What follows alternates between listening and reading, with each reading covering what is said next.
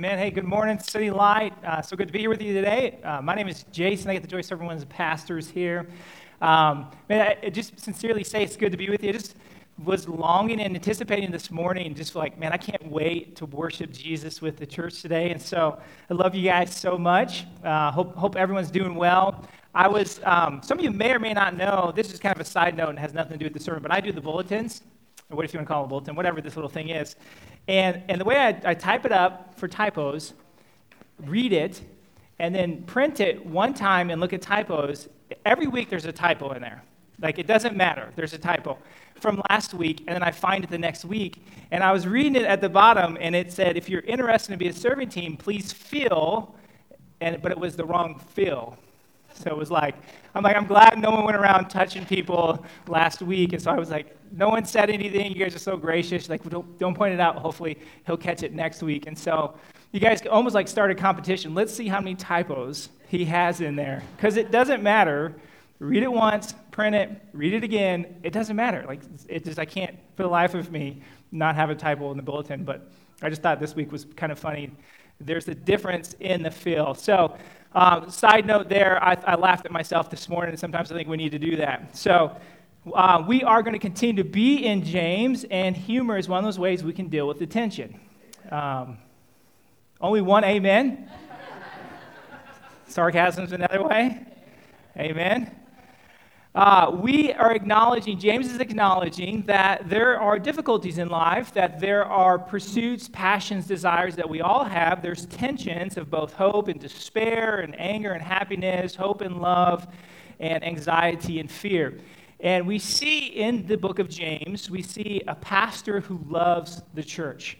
And he is writing to a church that's persecuted and dispersed and scattered, and he wants to affirm and encourage them in their pursuit of Jesus. And today we're going to talk about probably one of the most taken out of context passages, a highly philosophical passage. And what I wanted to do is really try to simplify it so that we can just say, I get what he's saying. And so, my hope in that simplification is we can grasp and understand a very basic and fundamental thing about our faith. The, the message of our faith, it, there's a continuity that goes throughout Scripture. So there's no text that counters the other text. If, if we're reading and we think it counters it, then there's an interpretation flaw on our side. So my hope today, I'm actually, I'm really proud of myself. I have a Gen Z uh, application and a millennial application, which is not contextual to anybody in here, because I'm not even a millennial. I think I got kicked out of millennial um, by definition. And so I don't even know what generation I am. I'm that generation. But I have a millennial application here. And those of you like, I don't even know what a millennial is, you don't need to, you don't even really need to care. It's that overlooked generation. So I have an avocado, right? Some of you guys are like, what is that? Millennials know what this is. I just need avocado toast to go along with it, and then the, the application would be, be great. So I have an avocado here and an avocado seed. So if we think of the seed like faith, the fruit of our faith is works. And so, what James wants us to see is that within the gospel, a seed or faith is a lot of promise, a lot of hope right here. If I were to plant this in the ground and put soil on it and then water it, and then in five years nothing happened, the message of this seed would prove not true, right? Because the hope of this seed, the promise of this seed, is this. And so, if we take this seed and put it in the dirt and this doesn't happen, then we can rightfully be disappointed, right? Is there only like one gardener in here? I, I literally, legit planted like 30 pepper plants one year and didn't get a pepper. I, was extremely disappointed, and I thought I had bad seeds. The, the reality is, it was probably a bad gardener, but nonetheless, it's easy to point the finger. So, if this doesn't produce this, then this is worthless. This is of no meaning and no value to anyone. All this does, if it doesn't produce this, is take up space. It uses, it uses resources. And so, even if this avocado seed were to grow into a tree and didn't produce this, what would we do with the tree? We would cut it down and get rid of it and plant a fruit producing tree in its place. And so, what I want us to see is how works comes from faith, or faith produces works, or we see that, that the fruit of faith is works. You track on me? Is this a good application? You guys, like, if you used an apple, I would understand, or a pumpkin. Like, I'm not getting the avocado analogy, right? Hopefully. So let's open up to James. Let's read chapter 2, verse 14, and let's see what he says about this. He says, What good is it, my brothers, if someone says he has faith but not work? Do you see the, the connection or the relationship? Can that faith save him? And so, what, what James is saying is that when we accept or acknowledge that Jesus Christ died on the cross for the forgiveness of our sins, that we believe we are separated from God, that we have sinned and need forgiveness, when we receive that message and take that seed and put it into our heart, it produces something that is external. Do you understand what I'm saying?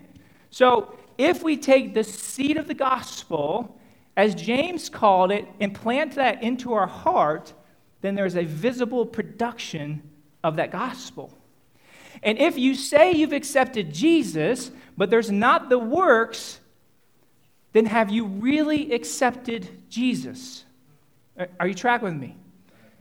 Because this is substantial. You have to understand that the church in this day and age is living in a culture that's not their norm. They're primarily Jewish. They're dispersed into Gentile cities and they're also being persecuted. And so there's a tendency when you're persecuted or in grief to want to shelter in place, to not step out into the world and continue to do what that implanted word should do, and that is multiply the gospel. So he's saying, church, I understand your wrestle with living in a culture that's not your own. I understand the distinction between you and him. That's why he said there's no partiality. I get that. But if you have said what you've said and it's actually what you believe that Jesus is indeed your Lord and Savior, then there has to be works. And if there's not works, is there really a gospel that you've accepted? Or what gospel have you accepted? Because there's two human tendencies that we drift towards in the church or even outside of the church, the false gospels. And the one is legalism, which those of you that know your Bible understand and see that with the Pharisees, where we define such a pattern of life that we say this is what it looks like, and that's not it. And the other one is say that Jesus died and set us free, and he's forgiven all of my sins, so now I can do whatever I want.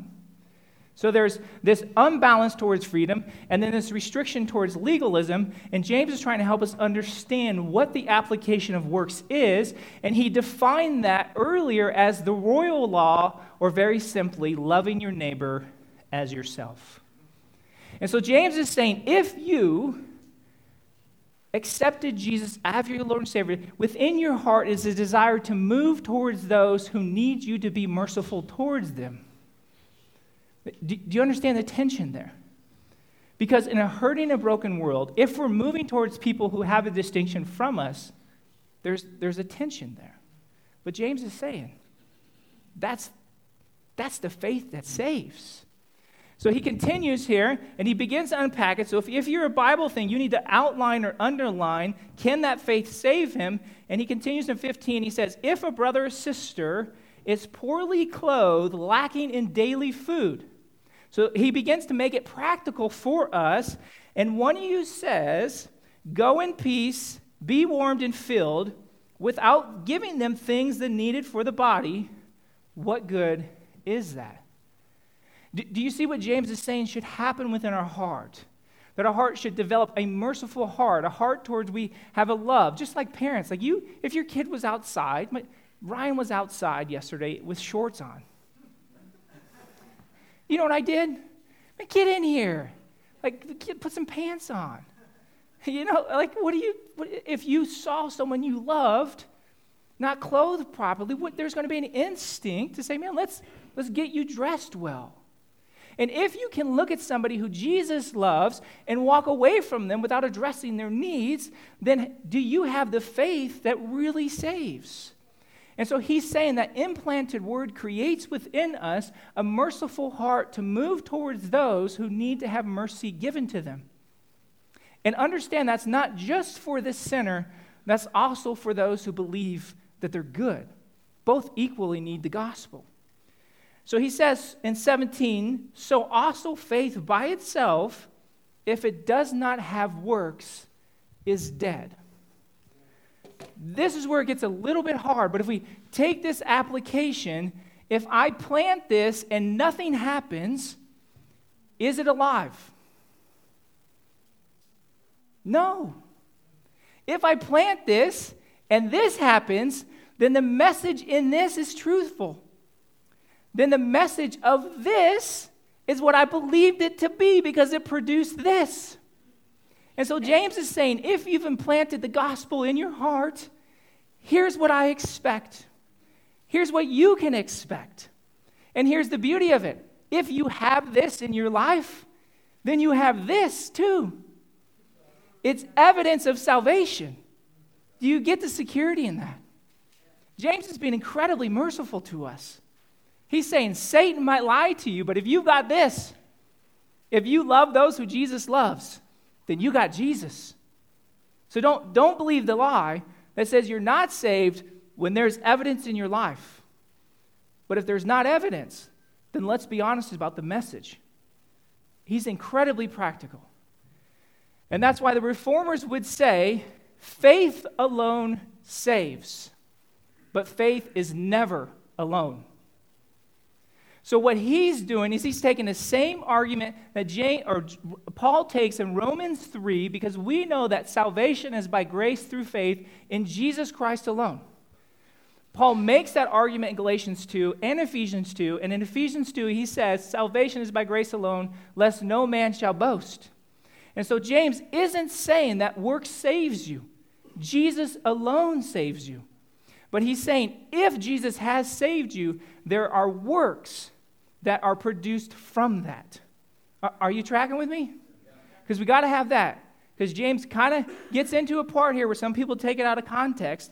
In verse 18, he says, But someone will say, You have faith and I have works. Show me your faith apart from your works, and I will show you my faith by my works. You see what he's saying? So let, let's go back to this here. So he's saying, if you're telling me you have this, I don't really know if you have this. But if you have this, then I know you have this. Are you tracking with me? So if you're saying you have a faith, then I have this. So you, you show me, your, you can't show faith, you can't show hope and promise. But if you have the fruit, then I see it. Think of it like this. Uh, actually, let's read uh, verse 19 a little bit more because then I want to unpack. I'm excited to get to my uh, Gen Z analogy. It says, verse 19, You believe that God is one, you do well. Even the demons believe and shudder. So he's saying right, three, right theology doesn't save. Do you want to be shown, you foolish person, that faith apart from works is useless? This is where it gets a little bit sideways with people. What, 21, was not Abraham our father justified by works when he offered up his son Isaac on the altar? This is where we get a little bit sideways because now we're starting to think that it's works that justifies us. We believe that Jesus Christ alone saves, that no works can produce salvation. That when Jesus died on the cross, he, he paid the penalty for sin. And if we simply trust and believe that penalty was paid by Jesus, we're saved. But he says something that's kind of like, what are you saying, James? Are you going against the rest of Scripture? And he's quoting the same passage that, that Paul quotes back in Genesis. If you read back in 19 and 22, it actually says that Abraham had, was faithful and it was counted to him as righteousness before he offered Isaac. And so we got to try to understand, James, what are you saying? He's speaking philosophically. here's the best analogy that I can come up with, or maybe I just wanted to use it because I love this. How many of you invested in GameStop in the last month? Yeah. Two. Three. How many of you know the story of GameStop? Every, wow, this is awesome, right? How many of you thought about investing? One. Tim has four shares. Yeah. So what happened was a group of, I don't know, primarily Gen Zers or on a, on a thing called Reddit got together and they said, hey, if we invest in GameStop, here's the message. If we invest in GameStop, we can drive the price up. We can get, and we can get rich. So millions of people came together and banded together and invested in GameStop. That's just the message, right? That's all. We, we, if we do this, then, then this will happen. If we invest in GameStop, we get rich. And, and you know what? It happened for like a day.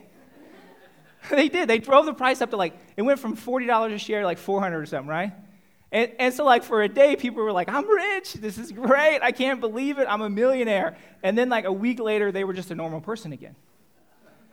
Right? Good message, a roller coaster ride that's a good story. And so, like, you're part of history in that regard. But for those who invested with the message was here and then cashed out when it was $400, they were validated in doing what they did, right? That's 10 times your investment. They believed that there was something hopeful, that the message was truthful, and the fruits of it was a substantial windfall and a financial gain. And so, what James is saying that the works justifies the message. It's, it's philosophical. I know that that's kind of hard to understand. But your works proves the truthfulness of the message. So the person who made millions of dollars can look to other people and say, You should have invested too. I made millions of dollars. D- do you understand? And so he's, he's saying when Abraham went, his works is validating that God is faithful, that God's promise is what it is.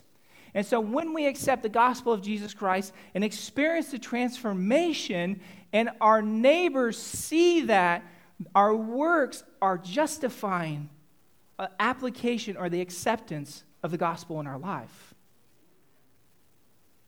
Are you tracking with me? So he's saying the works proves the truthfulness of the message. That's a hard concept for some people to understand because what happens is we come back towards legalism or we pursue a righteousness that's not our own. And so James already said that theology in and of itself doesn't bring about a righteousness. Demons believe and shudder. I've never said this publicly, and I, and I have nobody in mind in here when I say this. But about five, four or five years ago, my shifting preach, it, it, it, the way I preach tra- changed almost radically. And, and some of you guys like, it's changed radically over the last year. You've gotten a little bit better to God's grace. Um, and so, uh, but five years ago, like I was looking at some bulletins from there, and I was like, oh my gosh, this is like an encyclopedia. This is crazy. I, I didn't think I had something meaningful to say unless I was teaching something. And, and once I had something to teach, I would assume application. And, and I thought the role of a preacher was to teach. And, and so they were incredibly heady sermons. And, and what happened was, as I was preaching God's grace, I was pointing people to the cross in, in a very um, almost, uh, some of you guys were there, so you remember how bad it was, um, academic style of setting. And, and what happened was, I, I didn't see the gracefulness or the fruits that I was hoping. And, and so, what I started to look at and pray about my preaching, what I realized is that people were learning, which isn't a bad thing but they were deriving a righteousness from that learning. And they were leaving feeling good about having learned something, and they derived a righteousness from that that made them feel like they had inter, interacted or come before the person and work of Jesus Christ when they hadn't. All they had done is clothe themselves in a good feeling of having learned something. And so James is trying to help us to understand that works, the best works, the pure works, is that which draws us towards the widow and the orphan. And we are drawn towards a righteousness or a legalism that isn't clothed in the gospel. And so, what I realized is by being so heady and preaching such profound, almost that almost focused on the mind and leaving the heart off the table, I wasn't going after the whole person. And so instead of having people who were graceful, I was, I was seeing a lot of legalistic people. I have nobody in mind in here, so please, I'm telling you that I, a large part of my preaching ministry, I think a preacher for like the first four or five years, like you're just bad, and the church has to deal with it. and so, like, I don't have anyone in mind in any of this. I'm just trying to help you understand. Like, I, we learn from our mistakes. And, and so I learned that if I want people to come and know Jesus, I have to chase after both the heart and the mind. And I can't assume application. And so I began to shift, become less heady, and chase after the heart a lot more. Because if I was going to miss, I was going to miss chasing after a person's heart. Because if you miss chasing after someone's mind, what can happen is they can feel really smart really good uh, righteous, some of you guys are like, you don't appreciate learning, so you're like, I don't, I don't, that sounded bad. Everyone in here appreciates learning, hopefully. But if you're like me, when you learn something, it feels really good. And so he's trying to help us understand that right theology, demons have better theology than us. Demons have more orthodox theology than us. And so he's trying to help us understand that the primary place he wants us to be in is in the actual works. Because what happens when you're actually in the merciful works of loving those who love Jesus, you build a faith. Think of it like a muscle. I, this is twice on a sermon. I didn't ask him because he's, but yesterday, Ryan loves working out. And he was working out to, I think he's Russian, but maybe Israeli. And he's like this beast guy. That's his thing, is beast up. So Ryan takes the remote and gets everything out, gets his mat out, and he's, he's working out. He does like two dumbbells, you know, and he's like, oh, look at this. You know, I got like one pound weight. And he comes over and he goes, look at these muscles. See how big they are? And you know what you got to do, right? Yeah, these are, they're big muscles, right? Some of you guys like, no, I'd be honest with them. right? I, I, I said they were big. Because our faith is a muscle that's meant to be used. And as we use our faith in works, as we apply our faith in trusting who Jesus is, it justifies the message of our faith and allows that to grow substantially more. And so, if we don't use the muscle of faith, if you will, in works, then what happens is our faith can grow anemic. But if we faithfully trust in who Jesus is, think of Tracy. If we faithfully trust in who Jesus is and say yes, then what happens is the application or justification of that message grows exceptionally more.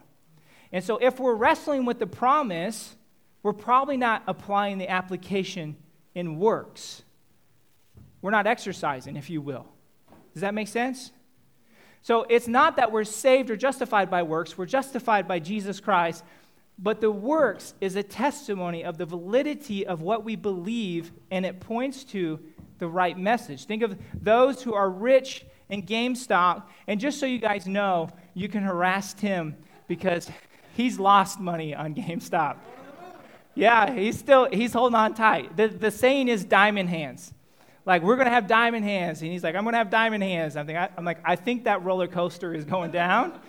so, um, it's, everyone makes bad investments, right? And so we get to, we get to razz him. Um, so he, he continues in verse 23 and he says, It was scripture was fulfilled that says, Abraham believed God and it was counted to him as righteousness. And he was called a friend of God. And so James wants us to have that communion with God and with one another. So he takes salvation out of the individual and puts it into the community or the corporate. He's saying, when you're saved, it's not just for you. When you're saved, heaven alone rejoices, and the church gets a new brother or sister in Jesus Christ. You see that a person is justified by works and not by faith alone. And in the same way, was not also Rahab the prostitute justified by works when she received the messengers and sent them out by another way? And what I love about what James is doing here is he just talked about there being no partiality in the gospel, and he takes a rich landowner like Abraham and then a destitute prostitute like Rahab and says they're both saved. Do you understand? Right there. For as the body apart from the spirit is dead, so also faith from works is dead. So, as Christians, if we say we have Jesus, then we had better have works, or we've deceived ourselves. If you have works, think well, he's already defined a love and a mercy for people, then you got Jesus. And you can rejoice because your works is testifying to the truthfulness of the message you have. And you're far richer than Tim ever would be because you have Jesus. Like you believe the right message. Tim had no idea I was going to razz him. I didn't know I was going to do this. There's going to be a counseling session afterwards. I'm like, Tim, I'm so sorry. Like, I love you. I'm sorry. so we might need some of you guys to help mediate that.